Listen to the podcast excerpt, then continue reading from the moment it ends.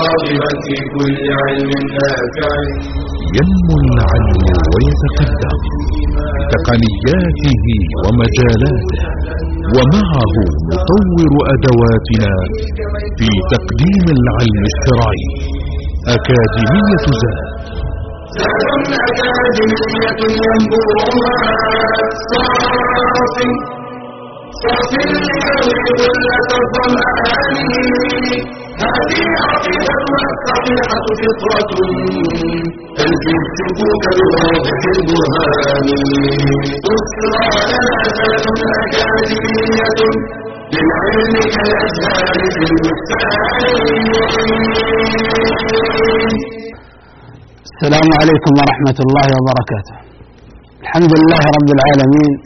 والصلاة والسلام على أشرف المرسلين محمد وعلى آله وصحبه أجمعين. اللهم إنا نسألك علما نافعا وعملا صالحا وقلبا خاشعا ولسانا ذاكرا. اللهم علمنا ما ينفعنا وانفعنا بما علمتنا واجعله حجة لنا ولا تجعله حجة علينا يا رب العالمين. حي أهلا بكم إخواني المشاهدين. في الدرس الثامن من دروس العقيدة مادة المستوى الأول بأكاديمية زاد واليوم بمشيئة الله سنتحدث عن الدليل الأول من أدلة وجود الله سبحانه وتعالى وهو دليل الفطرة. أيها الأحبة في الله يقول الله سبحانه وتعالى يا أيها الذين آمنوا آمنوا بالله ورسوله والكتاب الذي نزل على رسوله والكتاب الذي أنزل من قبل ومن يكفر بالله وملائكته وكتبه ورسله فقد ضل ضلالا بعيدا. الله سبحانه وتعالى يأمر المؤمنين المؤمنون هنا يراد بهم إما أن يكون أهل الكتاب. فيا أهل الكتاب الذين آمنتم بالكتب السابقة آمنتم برسولكم آمنوا بالله ورسوله يعني ادخلوا أيضا في الإسلام.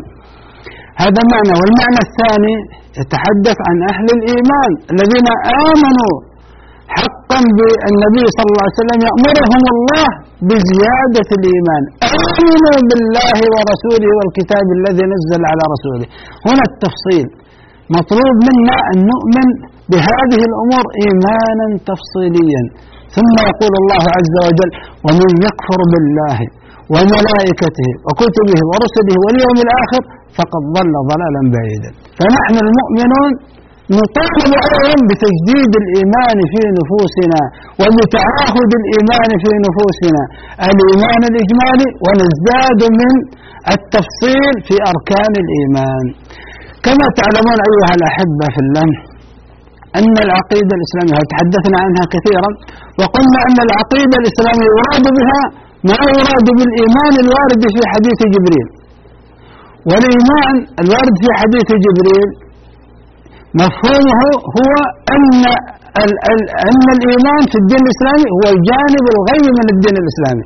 فالدين له جانبان جانب غيب وجانب شهادة. جانب الغيب من الدين الإسلامي الغيبيات في الدين الإسلامي والمتعلقة بالقلب هذه تقوم على ستة أركان. الإيمان بالله وملائكته وكتبه ورسله واليوم الآخر والإيمان بالقضاء والقدر. هذا هذا الجانب الذي هذه أصوله هذا يسمى العقيدة الإسلامية. جانب الشهادة والذي يقوم على خمسة أركان وهي أركان الإسلام المعروفة هذا الجانب يسمى جانب الإسلام. أحيانا يطلق عليه الشريعة الإسلامية. فدين الإسلام له جانبان. الجانب المتعلق بالغيبيات هذا يسمى العقيدة. إذا العقيدة الإسلامية تقوم على أركان الإيمان الستة. الإيمان بالله وملائكته وكتبه ورسله والإيمان باليوم الآخر والإيمان بالقضاء والقدر. أول ركن من أركان الإيمان هو الإيمان بالله سبحانه وتعالى. الإيمان بالله جل جلاله يقوم على أصلين اثنين. الإيمان بوجوده سبحانه وتعالى والإيمان بوحدانيته أن الله موجود وهو واحد سبحانه وتعالى.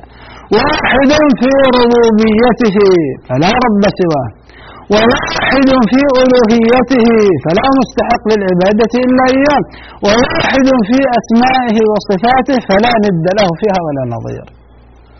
يمكن أن نعبر كاصطلاح أن الإيمان بالله جل جلاله يقوم على أصلين اثنين الإيمان بوجوده الإيمان بوحدانيته. ويمكن أن نعبر فنقول الإيمان بالله يقوم على أربعة أركان. الإيمان بوجوده الإيمان بربوبيته الإيمان بألوهيته الإيمان بأسمائه وصفاته. فنقول أركان الإيمان ستة. أركان الإيمان بالله أربعة. فأول ركن من أركان الإيمان من أركان الإيمان بالله الإيمان بوجوده سبحانه وتعالى. دائما عندما ندرس العقيدة يعني في موضوع الإيمان بوجود الله ما كان يأخذ حيزا يعني مباشرة نتحدث عن الإيمان توحيد الربوبية توحيد الألوهية توحيد الأسماء والصفات. السبب أن الإقرار بوجود الله أمر فطري وما عرف عن الناس أنهم كانوا ينكرون وجود الله. ولذلك لم يأتي نبي من الأنبياء يقرر للناس أو يدلل للناس على أن الله سبحانه وتعالى موجود لأن هذا الأمر قد جعله الله سبحانه وتعالى في فطرهم. بل كل نبي يأتي فيرتكز على ما في فطرهم من الإقرار بأن الله موجود وأنه هو المنفرد بالخلق والملك والتدبير. فيرتكز في دعوته لهم على وجوب إفراد الله بالعباد يرتكز على ما استقر في فطرهم من الإيمان بوجود الله وربوبيته. لذلك كتب العقيدة الإسلامية قل أن تجد فيها تفصيلات في الحديث عن وجود الله سبحانه وتعالى. ولم يعرف على مدار التاريخ أن هناك أمة من الأمم كانت تتبنى قضية إنكار وجود الله. ما عرف ذلك في التاريخ. وجاء في آه، التاريخ شراذم من البشر أنكروا وجود الله كما حصل من فرعون. لكن فرعون أخبر الله سبحانه وتعالى عن حقيقة أمره. قال الله عز وجل وجحدوا بها واستيقنتها أنفسهم فكانوا مستيقنين بالأدلة التي جاء بها موسى عليه السلام وأنه رسول الله وأن هناك الله لكنه فعل ذلك استكبارا لا يريد. وإلا في قرارة نفسه هو مقر. جاءت طائفة تسمى طائفة الدهرية في عهد النبي صلى الله عليه وسلم أو قبل بعثة النبي صلى الله عليه وسلم كانت أيضا تنكر وجود الله. كان بعض الفلاسفة الملاحدة ينكرون وجود الله. لكن في هذا الزمن وإن كان يعني العدد ليس كبيرا لكنه أمر يعني يخيف ويجعل الإنسان يعني يشمئز ويتعجب. وجد هناك من يدعو للإلحاد.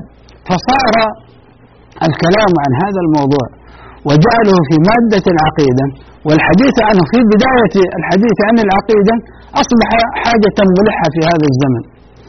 وإن كان يعني الذين يتبنون الإلحاد ليس عددا كبيرا ولا, ولا وليس تبنيهم فعلا تبني عن قناعة وكذا إنما هو هروب من الدين وتفلت من الدين في الغالب. لكننا أصبحنا بحاجة ماسة إلى أن نذكر هذه الأمور لا سيما والمادية قد طغت فيحتاج الإنسان إلى تجديد الإيمان في قلبه وإلى مدارسة الأدلة المتعلقة بوجود الله. أيها الأحبة في الله سنتحدث في أدلة وجود الله عن سبعة أنواع من الأدلة. الأدلة كثيرة لكن سنأخذها بشكل أنواع. النوع الأول يسمى دليل الفطرة. وهذا ما سنتحدث عنه في هذه الحلقة بمشيئة الله. النوع الثاني يسمى دليل الخلق والإيجاد. النوع الثالث يسمى دليل الإحكام والإتقان. النوع الرابع والنوع الخامس هو يدخل في الإحكام والإتقان لكن سنفصل بينهما لاختصاص لاختصاصهما ببعض الجانب في الإحكام والإتقان. دليل التخصيص ودليل التقدير. فصار عندنا خمسة أنواع. ثم نأخذ دليل دلائل النبوة. الأدلة التي تدل على نبوة الأنبياء كل دليل منها هو دليل على وجود الله سبحانه وتعالى. كذلك نأخذ دليل مكارم الأخلاق. فصار عندنا سبعة أنواع من الأدلة على وجود الله سبحانه وتعالى. دليل الفطرة ودليل الخلق والإيجاد ودليل الإحكام والإتقان ودليل التخصيص ودليل التقدير ودليل دلائل النبوة ودليل مكارم الأخلاق. سنبدأ بمشيئة الله في الحديث عن دليل الفطرة. نأخذ ما المراد بدليل الفطرة؟ دليل الفطرة ما المعنى؟ ما معنى الفطرة في اللغة والشرع؟ ما معنى دليل الفطرة؟ كيف نستدل بدليل الفطرة على وجود الله سبحانه وتعالى؟ هل هناك أدلة في القرآن والسنة على استعمال دليل الفطرة في هذا النوع على وجود الله؟ مسألة يعني بعض المسائل المتعلقة بدليل الفطرة ونأخذ مسألة أول أول مسألة أول واجب على المكلف من مشيئة الله. نقرب مسألة دليل الفطرة من قول الله سبحانه وتعالى فأقم وجهك للدين حنيفا فطرة الله التي فطر الناس عليها. لا تبديل لخلق الله ذلك الدين القيم ولكن أكثر الناس لا يعلمون. نريد من خلال هذه الآية نعرف ما المراد بالفطرة؟ آه، ما المراد بدليل الفطرة؟ يعني كيف؟ ما هو مقتضى الفطرة؟ ما المراد بالمعرفة الفطرية؟ هل معرفة الله سبحانه وتعالى فطرية؟ نأخذ هذه الآية وننظر من خلالها ثم نفصل في هذه المسائل بمشيئة الله. قال الله عز وجل فأقم وجهك. أقم وجهك. أقم يعني أثبت. أثبت على الدين الحنيف. ويأتي أقم بمعنى استقم. يعني اجعل وجهك مستقيم وسائر على الدين الحنيف. ما هو الدين الحنيف؟ الدين الحنيف هو ملة إبراهيم عليه السلام هي الإخلاص لله سبحانه وتعالى عبادة الله وحده لا شريك له. هذا الدين الحنيف. لننظر في الآية. ماذا قال الله سبحانه وتعالى عن الدين الحنيف؟ قال الله عز وجل فطرة الله. الدين الحنيف فطرة. فطر الناس عليها. آه الدين الحنيف فطرة جعل الناس مخلوقين عليها. فطر هنا فطر بمعنى خلق. وفطرة الله خلقة الله الخلقة. إذا الفطرة في اللغة كما قال ابن فارس الفطرة في اللغة معناها الخلقة. وهنا قال التي فطر الناس عليها خلق الناس عليها. يعني خلق الله سبحانه وتعالى الناس. وجعل في داخل نفوسهم قوى هذه القوى التي خلق الله عز وجل الناس مزودين بها هناك قوى علمية وهناك قوى إرادية. القوى العلمية التي خلقنا الله سبحانه وتعالى مزودين بها بحيث لا نحتاج إلى أن نستلهمها من خارج نفوسنا. هي قوة في داخل نفوسنا. هذه القوى العلمية تقر يعني تقتضي توجب علينا نحن لكونها موجودة فينا توجب علينا وتفرض علينا الإقرار بوجود الله سبحانه وتعالى وبمعرفته. وأعطانا قوة إرادية. هذه القوة الإرادية التي عندنا جعلها الله عز وجل فينا توجب علينا إرادة الله سبحانه وتعالى محبة الله جل جلاله وقصده بالعبادة هذه قوة خلقنا الله سبحانه وتعالى عليها وجعلنا زودنا الله سبحانه وتعالى بها فجعلها في أصل خلقتنا. لا نحتاج إلى تعلمها لا نحتاج إلى التدرب عليها حتى يعني تكون فينا. لا إنما خلقنا الله سبحانه وتعالى ومن فضله جل جلاله. ومن كرمه سبحانه وتعالى ومن رحمته أن جعلها في داخل نفوسنا. فطرنا الله سبحانه وتعالى على ذلك. هذا معنى الفطرة الفطرة الخلقة. فطر الناس عليها هذا معناها شرعا. جعلنا الله سبحانه وتعالى مخلوقين مزودين بها. نأخذ فاصل بمشيئة الله ونعود إليكم.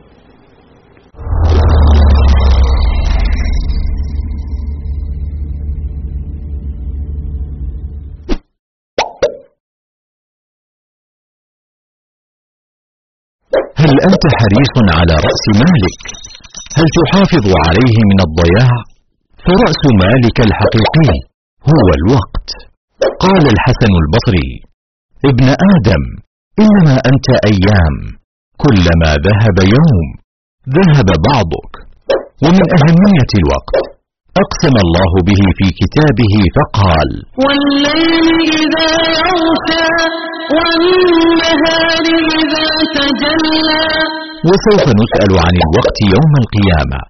قال صلى الله عليه وسلم لا تزول قدم عبد يوم القيامة حتى يسأل عن عمره فيما أفناه الحديث وإذا أراد الله بالعبد خيرا أعانه بالوقت.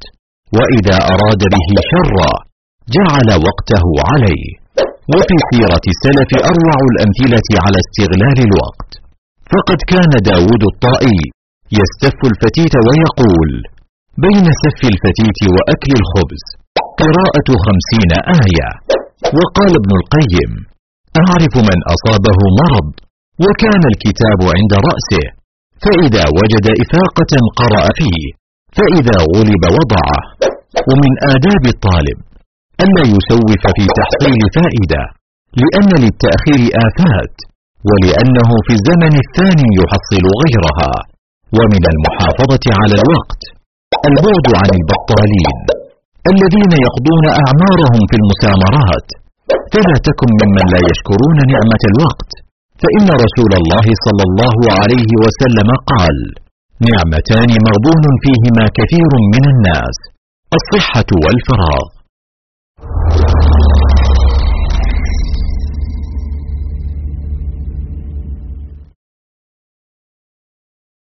حياكم الله أيها الأحبة في الله. وقفنا عند قول الله عز وجل فطرة الله التي فطر الناس عليها. يعني الخلقة التي خلق الله عز وجل الناس عليها. خلقنا وجعلنا مزودين بقوة علمية وقوة إرادية القوة العلمية توجب معرفة الله والقوة الإرادية توجب قصد الله سبحانه وتعالى وحده لا شريك له. قال الله عز وجل لا تبديل لخلق الله. هذا من عدل الله جل جلاله أن جعل المخلوقين جميعا سواسية في هذه القوى العلمية والقوى الإرادية. ذلك الدين القيم. هذا الدين القيم فطرة. ولكن أكثر الناس لا يعلمون أن هذه الفطرة موجودة في الإنسان بشرط ألا يكون لها تغيير وتبديل. أكثر الناس حدث لفطرهم للأسف الشديد هذا التغيير وهذا التبديل. إذا يا إخوان ما المراد بالفطرة لغة؟ الفطرة لغة قال ابن فارس الفاء والطاء والراء أصل صحيح يدل على فتح الشيء وإبرازه ومنه الفطرة وهي الخلقة. إذا الفطرة هي الخلقة. شرعا قال الشيخ السعدي رحمه الله قال الفطرة هي الخلقة التي خلق الله عباده عليها وجعلهم مفطورين عليها مثل ما ذكرنا. فمقتضى الفطرة عندما نسمع مقتضى الفطرة يعني الفطرة هذه التي خلقنا الله سبحانه وتعالى عليها يعني زودنا بها جعلها في داخل نفوسنا. هذه القوى العلمية والقوى الإرادية مقتضاها ما معنى مقتضاها؟ يعني توجب علينا تحت يعني بكون هذه القوى العلمية والإرادية في داخل نفوسنا وليست هي يعني آه، نحتاج إلى أن نستجلبها من الخارج آه، لا نحتاج إلى نظر ولا إلى استدلال. هذه القوى العلمية والقوى الإرادية التي في داخلنا هي توجب علينا توجب علينا أن نقر بوجود الله سبحانه وتعالى بشرط ألا تكون قد تعرضت للتغيير والتبديل. مثال الآن الطفل الصغير عندما تأتي له بسكوت كامل ثم هذا الطفل الصغير بمجرد أن يراك تريد أن تكسر البسكوتة يصيح ما يريد نصف هو يريد البسكوتة كاملة هذا أن النصف أصغر من الكل. هل هذا يحتاج يعني الإنسان إلى تعلمه ولا هذا من المعلومات البدهية التي زودها الله سبحانه وتعالى زود الله عز وجل الإنسان بها؟ هذه من المعلومات الفطرية. آه مثلا عندما تأتي تضرب الطفل الصغير من الخلف آه سيلتفت ويقول من ضرب؟ هو يعرف أنه طالما أنه ضرب فلا بد من ضارب. هذه أن الفعل الحادث لا بد له من محدث هذا أمر ضروري. ما معنى ضروري؟ أن تقتضيه وتوجبه الفطرة. توجبه المعلومات التي زود الله عز وجل الإنسان بها. بمجرد أن ينمو عقل الصغير يعرف أن النار محرقة. أن البراد هذا الحار خلاص هذا حار. يبدأ يعرف أن هذا حار. يرى تمرة ويرى جمرة يعرف أن التمرة تؤكل وأن الجمرة تحرق. هذا الذي يعني هذه المعلومات هذه القوة العلمية التي عند الإنسان خلاص وزوده الله عز وجل بها توجب عليه أن يعرف أن هذا نهار وأن هذا ليل وأن هذا حار وأن هذا بارد وأن هذا جوع وأن هذا مؤلم وأن هذا نافع وأن هذا حسن. هذه أمور قوة علمية زود الله سبحانه وتعالى الإنسان عليها. المعارف التي توجبها القوى العلمية والقوى الإرادية وتريدها ويريدها الإنسان المعارف التي توجب القوى العلمية علينا الإقرار بها. و والأشياء التي توجب علينا القوى الإرادية قصدها أو الهروب منها هذه تسمى هذه الأشياء تسمى معارف فطرية ومرادات فطرية. فالمعلومات التي يحكم بصدقها بمجرد تصورها. فلا نحتاج في إثبات صدقها إلى نظر وإلى استدلال. هذه تسمى معارف فطرية. هذه المعارف مفروضة على الذهن فرضا. لا يحتاج الإنسان فيها إلى استدلال وإلى نظر لكون القوى العلمية التي خلق الله الناس مزودين بها تحكم بصحتها. هذه تسمى المعارف الفطرية. النقيضان لا يجتمعان ولا يرتفعان في آن واحد هذه تسمى معلومات معرفة فطرية يعرفها الإنسان. طيب ما معنى أن معرفة الله سبحانه وتعالى وتوحيده أن معرفة الله وتوحيده فطرية؟ معنى ذلك أن أن أن معرفة الله وأن توحيد الله توجبه الفطرة. بمقتضى الفطرة يجب حصوله في نفس الإنسان. فإذا لم يحصل ما يعوقها فحصوله فيها لا يقف على وجود شرط بل على انتفاء مانع يعني إذا ما في موانع من البيئة من الوالدين من الأصدقاء من كذا من كذا إذا ما في بيئة تفسد فطرة الإنسان فإن القوى العلمية والقوى الإرادية التي زود الله سبحانه وتعالى الإنسان بها يوجب ذلك الإقرار بوجود الله سبحانه وتعالى وبتوحيده طيب عندما نقول أن معرفة الله سبحانه وتعالى و وتوحيد الله فطرية ما معناها؟ معناها المعرفة الإجمالية المعرفة الإجمالية المتعلقة بوجود الله وأن الله عز وجل لا بد أن يكون له الكمال المطلق وأن الله سبحانه وتعالى هو المحبوب لأنه الخالق من العدم المدر أنواع النعم. هذا الخالق له الأسماء الحسنى وله الصفات العلى له الكمال المطلق. القلب الآن تتحرك الإرادة فيكون هذا الإله محبوب جل جلاله وأنه يكون مقصود بالشكر والعبادة وحده لا شريك له. هذا هو الرب وحده وهو المألوف وحده. هذا يسمى المعرفة الإجمالية. أما تفصيلات العبادة وتفصيلات صفات الله سبحانه وتعالى فهذه سبيلها الوحي. هذا المقصود بالمعرفة الفطرية. لله ولتوحيد الله. يعني المعرفة الإجمالية. أن الله هو الرب وحده وأن الله سبحانه وتعالى هو الإله وحده المألوه وحده. هذه تسمى المعرفة الإجمالية. هذه القوة العلمية والقوة الإرادية التي زودنا الله سبحانه وتعالى بها توجب ذلك. نعبر بتعبير آخر حتى نميز هذا الأمر. نقول الإنسان إذا ميز وعقل بمجرد أن يميز الإنسان ويعقل لا يحتاج لا يحتاج في إثبات وجود الله إلى نظر ولا استدلال. بل إلى مجرد التصور. هل الله موجود؟ القوة العلمية التي عندنا؟ نعم الله موجود. هذا الإله هو الذي يقصد وحده. القوة الإرادية عندنا تقول نعم هذا هو المقصود وحده. بمجرد أن يميز الإنسان ويعقل يصبح هذه المعرفة ضرورية. ويثبت له الكمال المطلق. وتوجب هذه المعرفة عليه أن يحبه وحده وأن يقصد يقصده وحده. هذا المقصود. ما لم تتغير هذه الفطرة وتبدل. نعبر تعبير ثالث حتى يعني تتضح القضية أكثر.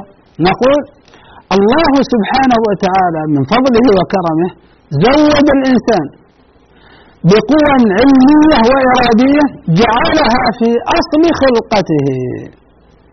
هذه القوى العلمية توجب معرفة الله. هذه القوى الإرادية توجب توحيد الله. ما لم تتعرض تلك القوى للتغيير. فإذا تعرضت تلك القوى العلمية والإرادية إلى التغيير فسدت هذه الفطرة بطارئ. هنا يحتاج الإنسان إلى نظر وإلى استدلال. ويبقى ينظر ويستدل بأي من أي الطرق نقول بالطرق الشرعية التي جاء الشرع بها. وليس بالطرق البدعية التي تعرف الإنسان عن معرفة الله المعرفة الصحيحة وقد تحرفه كذلك عن توحيد الله التوحيد الحق. هذا هذا المقصود بأن معرفة الله وتوحيده معرفة فطرية. طيب نريد الآن أن نوظف هذا الدليل توظيف صحيح يعني مناسب للغة العصر. لو قال لك شخص ما المراد بدليل الفطرة؟ ما هو دليل الفطرة؟ تقول المراد بدليل الفطرة أن الله سبحانه وتعالى خلقنا وزودنا بقوة علمية وإرادية توجب الإقرار بوجوده وبوحدانيته. تقول الاعتقاد بأن الكون لا بد له من خالق وهذا الخالق محبوب وهذا المحبوب لا بد من عبادته وحده تقول هذه القضايا جعلها الله عز وجل في قلوبنا. القوى العلمية والإرادية التي جعلها الله عز وجل فينا توجب ذلك. فأصبح الإقرار بوجود الله وبوحدانيته في داخل نفوسنا داخل نفوسنا. فكيف تستدل بدل الفطرة؟ تقول الدليل على وجود الله ووحدانيته الفطرة. فتقول إن الإقرار بوجود الله وبوحدانيته أمر مفروض على ذهني فرضا. هذا تصور ضروري. مفروض على ذهني فرضا لكونه نابع من قوة داخلية فيها لا يحتاج فيه إلى استدلال ولا إلى نظر غير مجرد التصور. واضح هذا؟ الإقرار بوجود الله وبوحدانيته تصور مفروض على ذهني فرضا لا يحتاج فيه إلى نظر ولا إلى استدلال. هذا الدليل يظهر متى؟ يظهر في أوقات يعني كثيرة. يظهر في وقت مثلا المصائب التي تحل بالإنسان الفطرة تبدأ تتجلى فيشعر أنه بحاجة إلى هذا الخالق الذي خلقه وجعله في هذه الحياة فيقول يا الله إذا رأى الإنسان أشياء مبهجة يقول يا الله على كل حال. هذا الدليل دليل فطري يعني يقر به جميع الناس. تعالوا إلى ذلك الأعرابي و... و... ويعطينا هذا الدليل ببساطة. يقول البعرة تدل على البعير. الأثر يدل على المسير يعني لو رأينا أثار أقدام القوة العلمية التي عندنا التي زودنا بها مباشرة نقول لا بد أن يكون شخص مر من هذا المكان لأن هذه أثار أقدام لا بد أن يكون شخص مر من هنا. و... ف... فيقول هذا الأعرابي سماء ذات أبراج وأرض ذات فجاج ألا تدل على اللطيف الخبير؟ القوة العلمية التي عندنا بمجرد أن ننظر إلى السماء إلى الأرض نقول سبحان الله لا بد لها من خالق سبحان الله. أبو حنيفة رحمه الله يعني أتاه ناس من الملاحدة وأراد أن يستخدم معهم دليل الفطرة يحرك ما في قلوبهم يذكرهم بما زودهم الله سبحانه وتعالى من قوة توجب عليهم هذه القوة معرفة الله وقصده. فقال أخبروني عن سفينة في دجلة تذهب فتمتلئ من الطعام والمتاع وغيره بنفسها. وتعود بنفسها فترسي بنفسها وتفرغ وتفرغ وترجع وترجع كل ذلك من غير أن يدبرها أحد. سفينة تذهب إلى دجلة ثم تمتلئ بالطعام المتاع ثم تعود تنزل الطعام المتاع ثم ترجع. وتمتلئ بالطعام المتاع وتعود. من غير أن يكون هناك بشر يدبرها. قالوا هذا محال. لا يمكن أبدا. فقال لهم أبو حنيفة رحمه الله إذا كان هذا محالا في سفينة فكيف في هذا العالم كله؟ علوه وسفله هذا مستحيل. هذه القصة دائما أريدها. آه، مرة من المرات سمعت بأحد يعني آه، من نسأل الله سبحانه وتعالى له الهداية من تشوش ذهنه بهذا الفكر. فجلسنا في غرفة فقال هو أرجو ألا تضيع وقتي ولا تضيع وقتك. فيعني ما جعل يكون هناك فرصة للتعارف ولا أي شيء مباشرة. قال أنا جئت أريد أن أسمع منك أدلة على وجود الله سبحانه وتعالى. طبعا ما يقول سبحانه وتعالى أدلة على وجود الله. فهو ينكر وجود الله. فقلت له أنت تريد مني أدلة على وجود الله. أنا أتحداك الآن ونحن في هذه الغرفة أن تثبت لي أن هذه الغرفة قد بناها باني قال ماذا تريد تقول؟ قلت أريد أن أقول أن هذه الغرفة قد بنت نفسها بنفسها. هذه البلوك جاءت وركبت بعضها البعض ثم ضربت بوية ثم صارت الكهرباء ثم المكيفات ثم الأشياء حدثت هكذا بنفسها.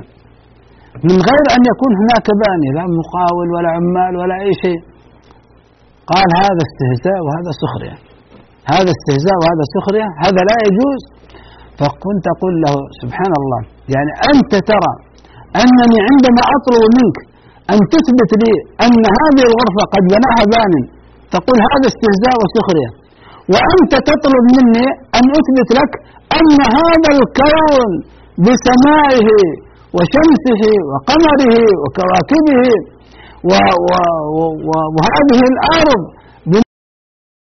فيها من جبال وأشجار وشجر وحجر وإنس وجن تريد أن تقول أن هذه الأمور وجدت هكذا من غير أن يكون لها باني؟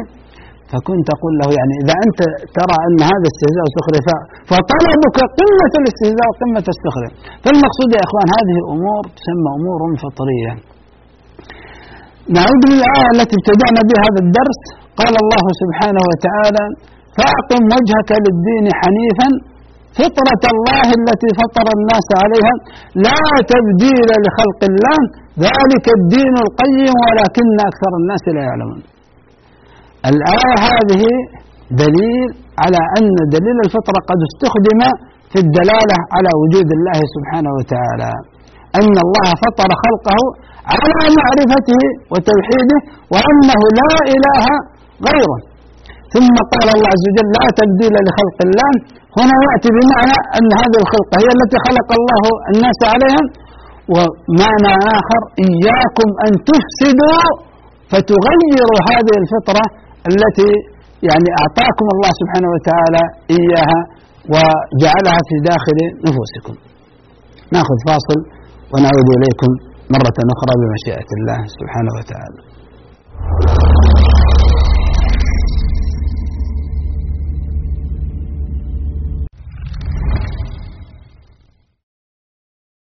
لقد شرع الله الدين للناس رجالا ونساء. ووعد الجميع الجنة والحياة الطيبة إذا قام بواجبه.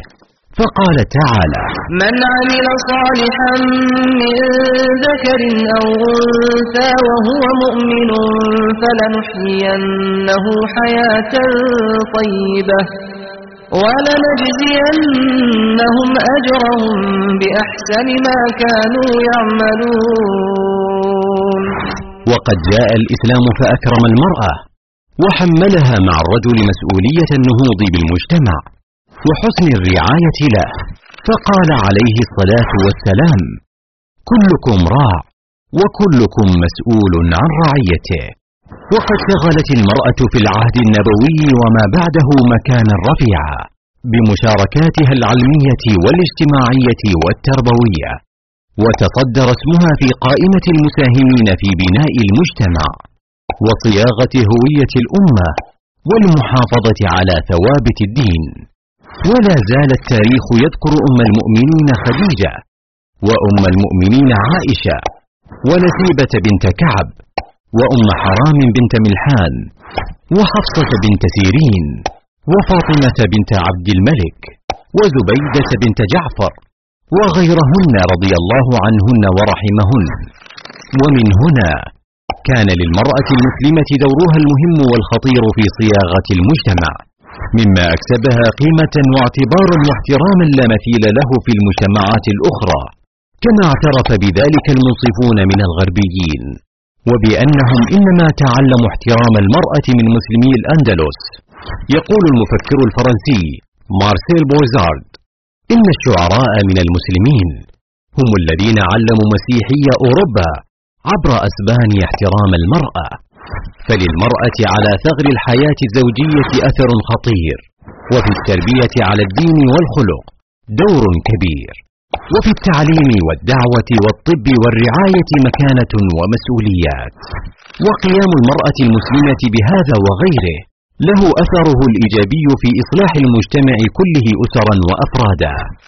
وصدق عليه الصلاة والسلام حين قال إنما النساء شقائق الرجال.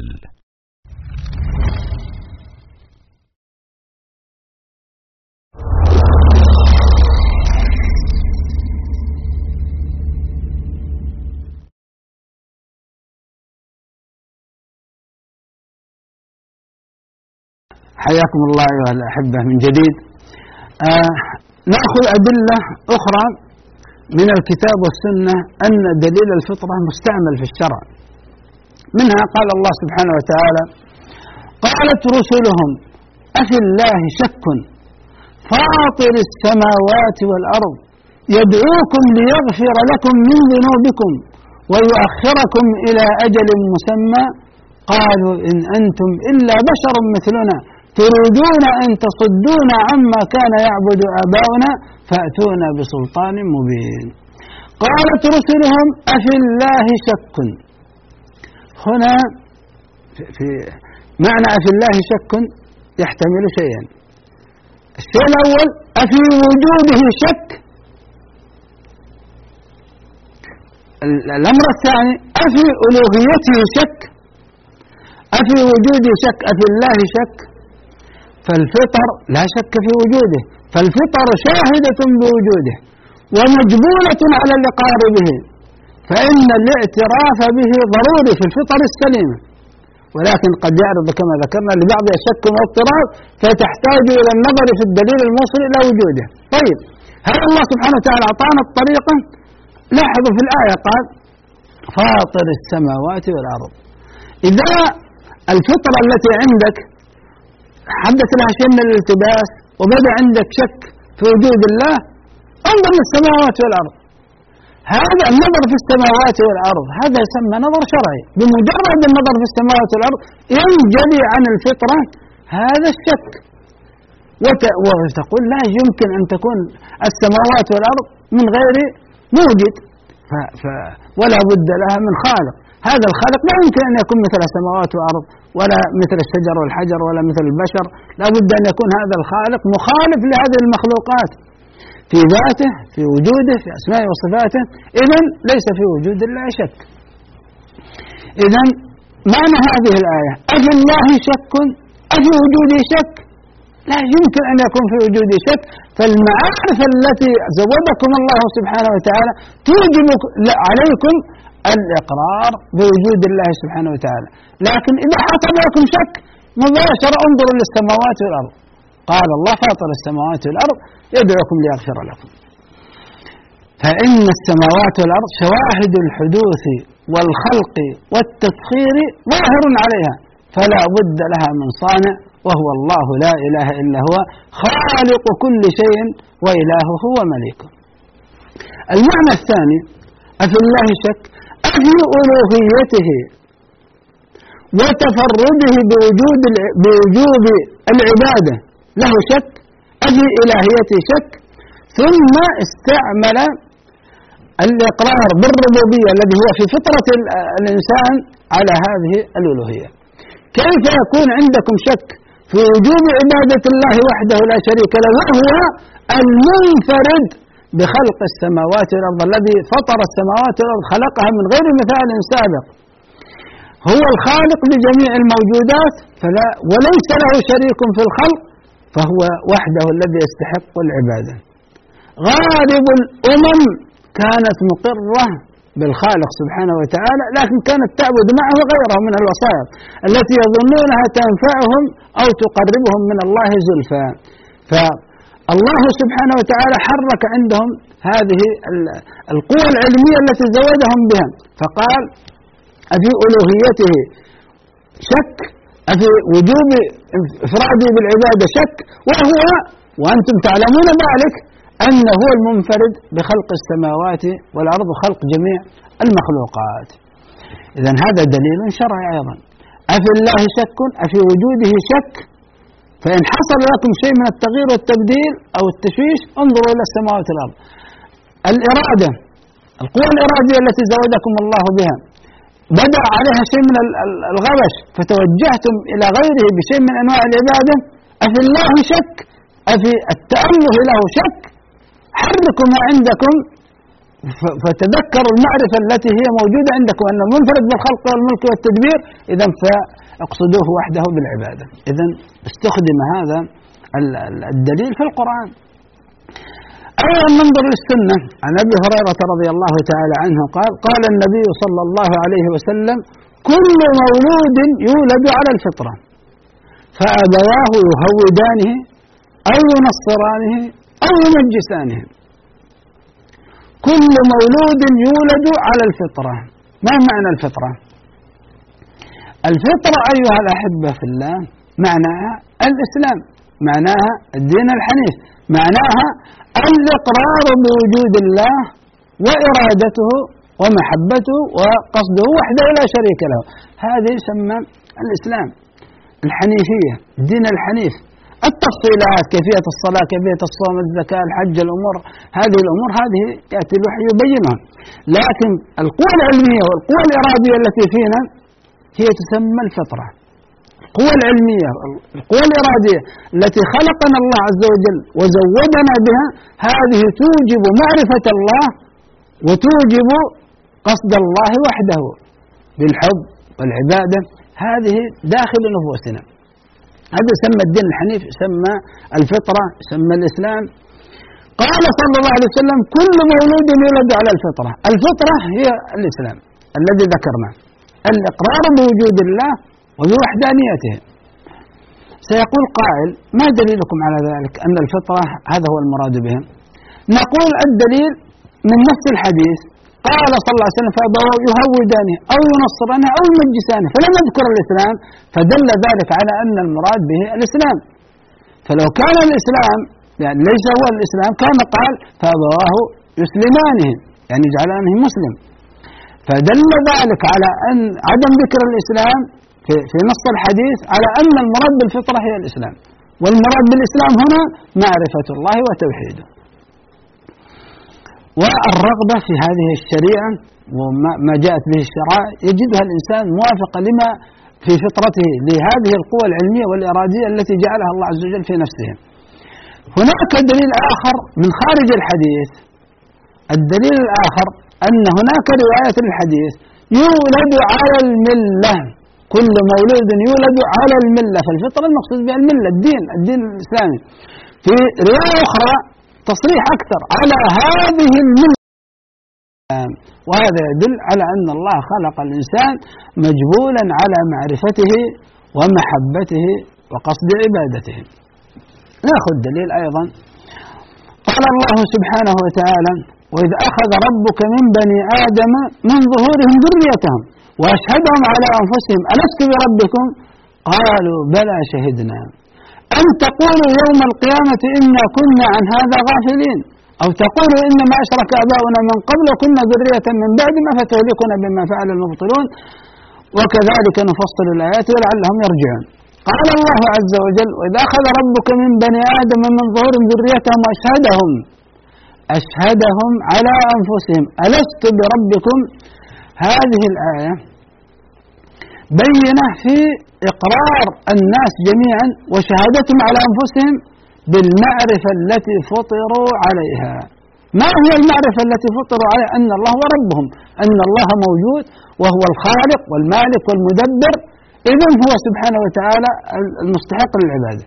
طائفة من العلماء جعلوا هذا الإقرار لما استخرجوا من صلب آدم عليه السلام أن الله مسح على ظهر آدم فاستخرج ذريته مثل الذر وأشهدهم على أنفسهم لست بربكم؟ قالوا بلى ثم أعادهم في ظهر آدم.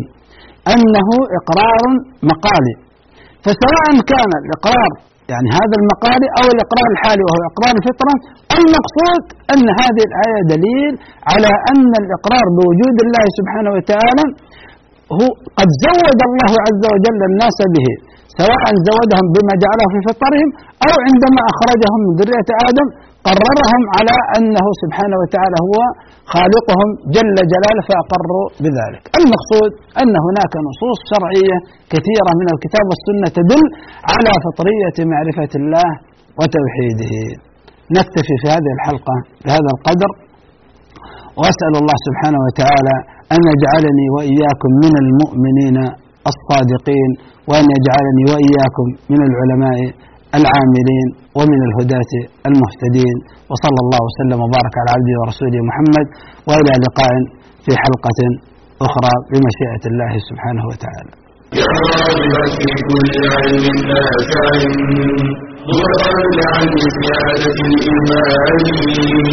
وتريد سهلا النوال ميسرا يأتيك عفوا بأي مكان زاد زاد أكاديمية ينبوعها صافي صافي ليروي ذلة الظمآن هذه عقيدتنا الصحيحة فطرة تنفي الشكوك بواضح البرهان تسرى لنا ذات أكاديمية للعلم كالأزهار في البستان